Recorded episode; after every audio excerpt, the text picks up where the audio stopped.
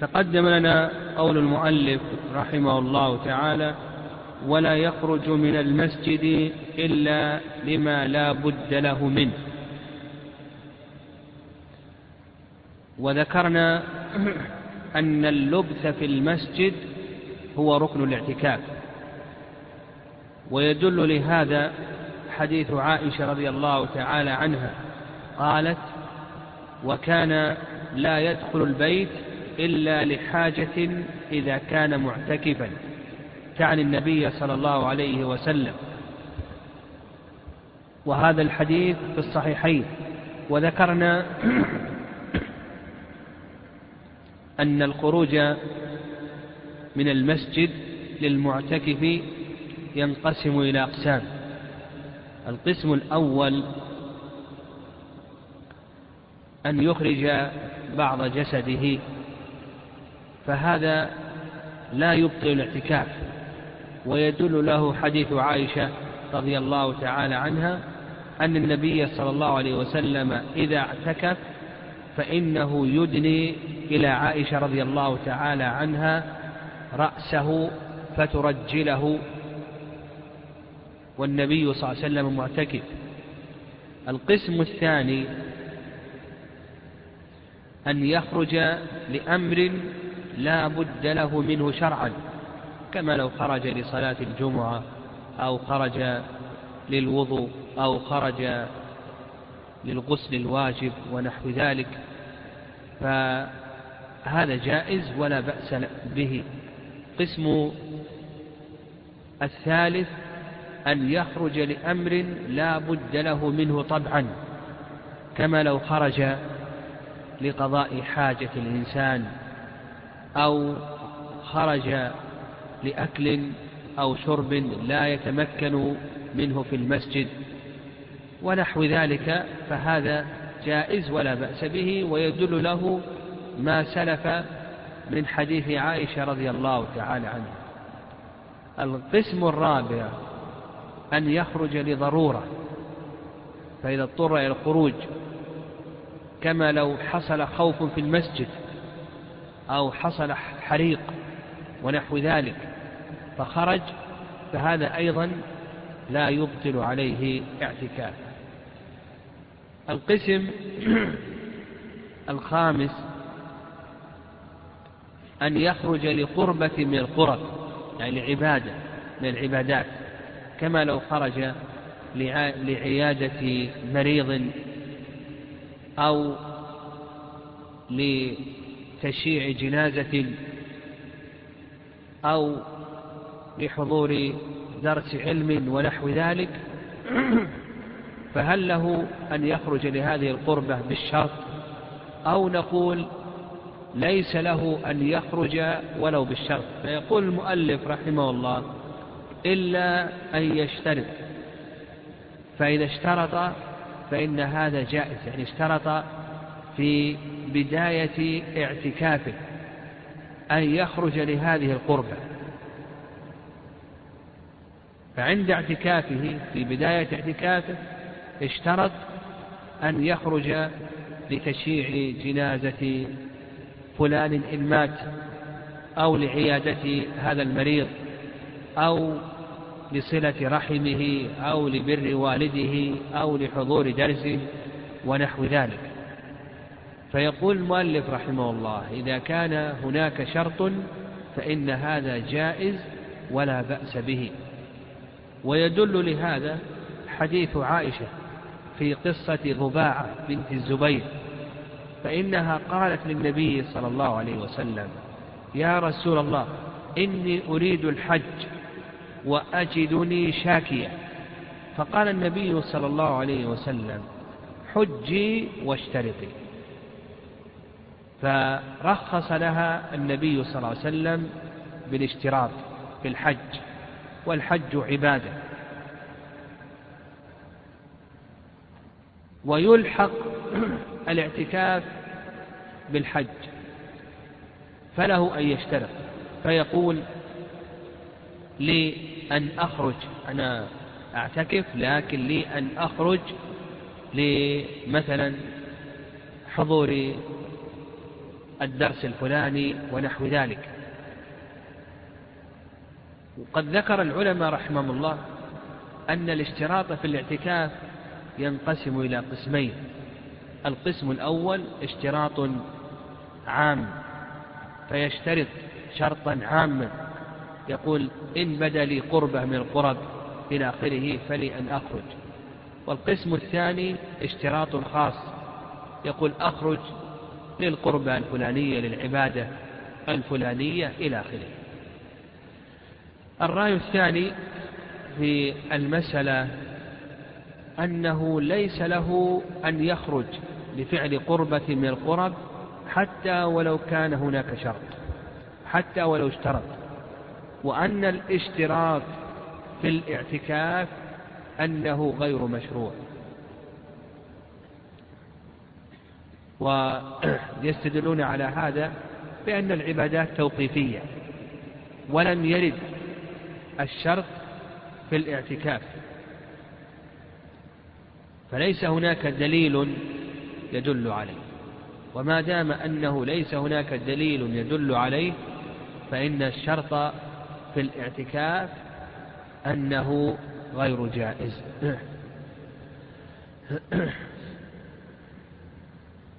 والذي يظهر والله أعلم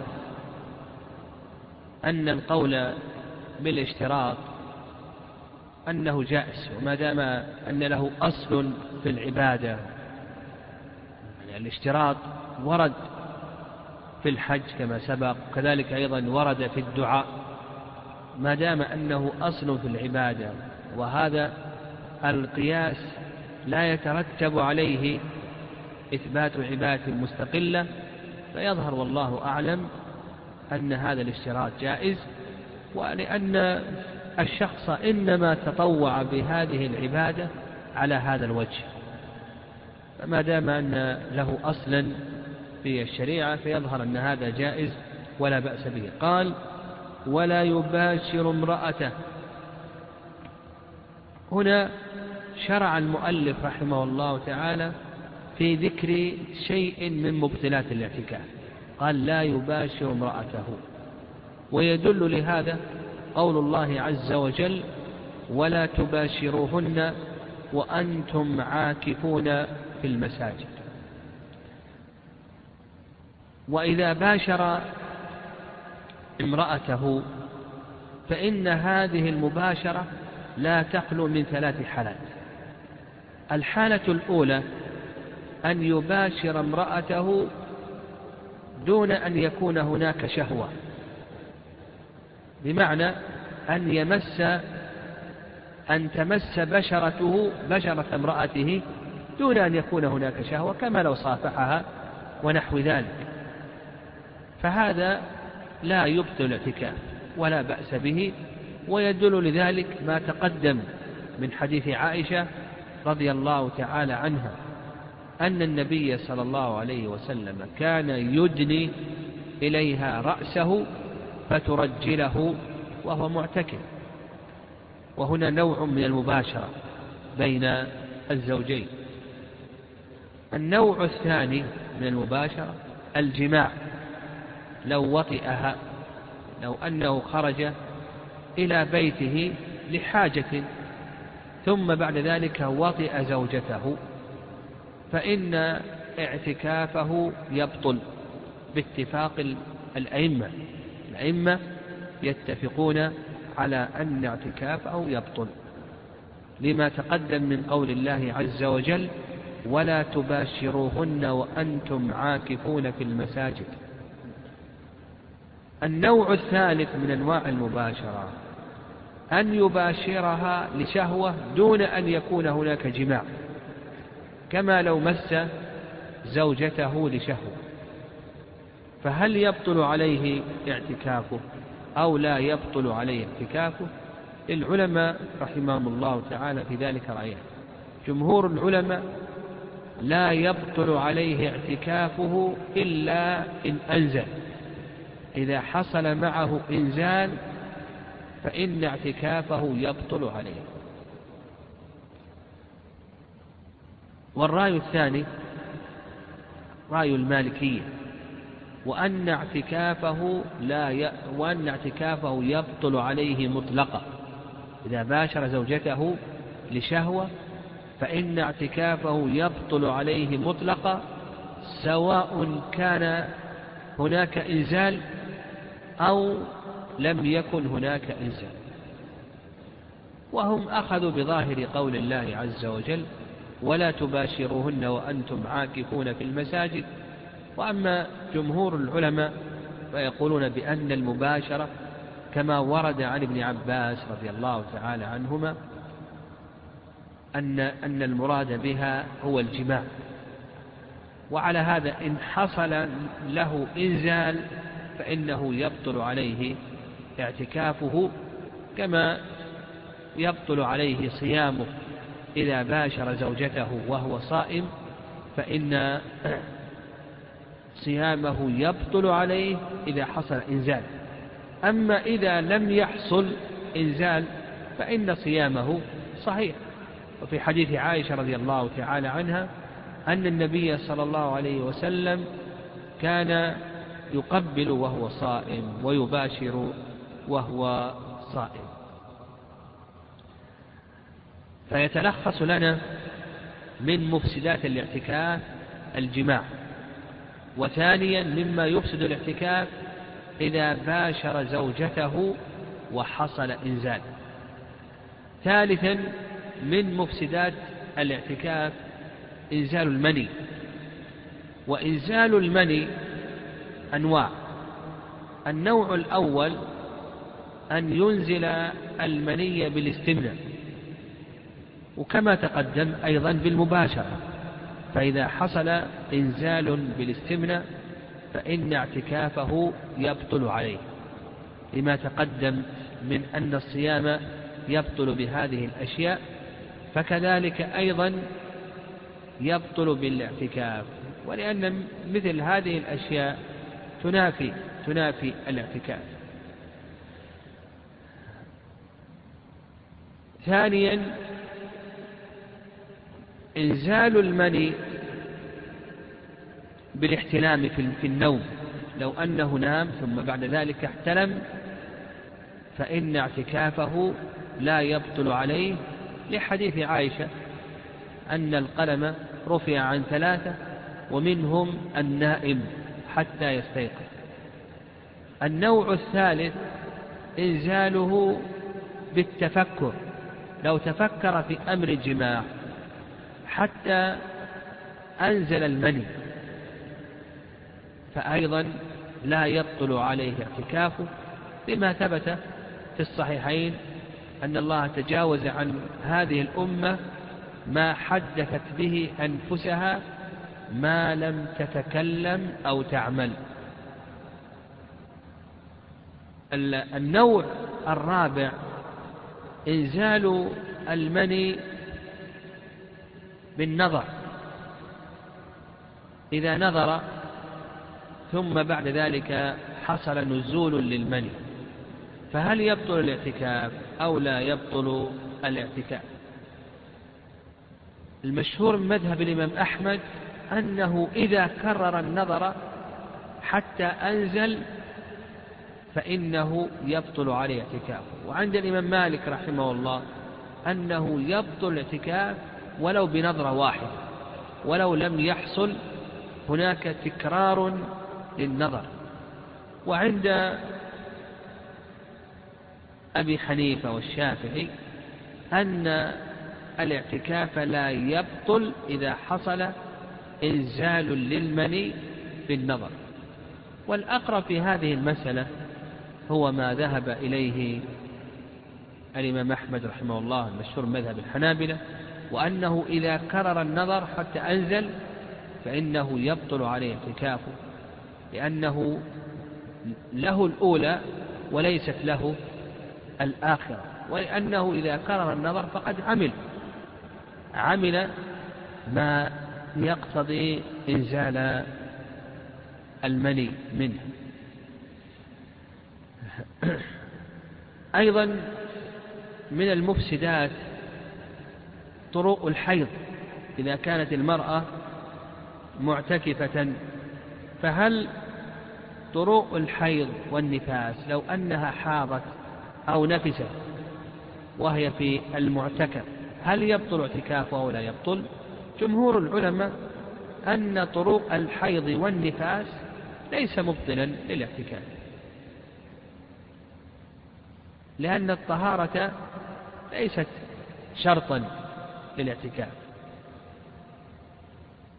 وعلى هذا إذا طرأ معها حيض أو نفاس فإنها تخرج فإذا طهرت فإنها تعود للمسجد خلافا لما ذهب إليه الحنفية. كذلك أيضا الجنون والإغماء إذا طرأ جنون على المعتكف أو حصل له إغماء هل يبطل اعتكافه أو لا يبطل؟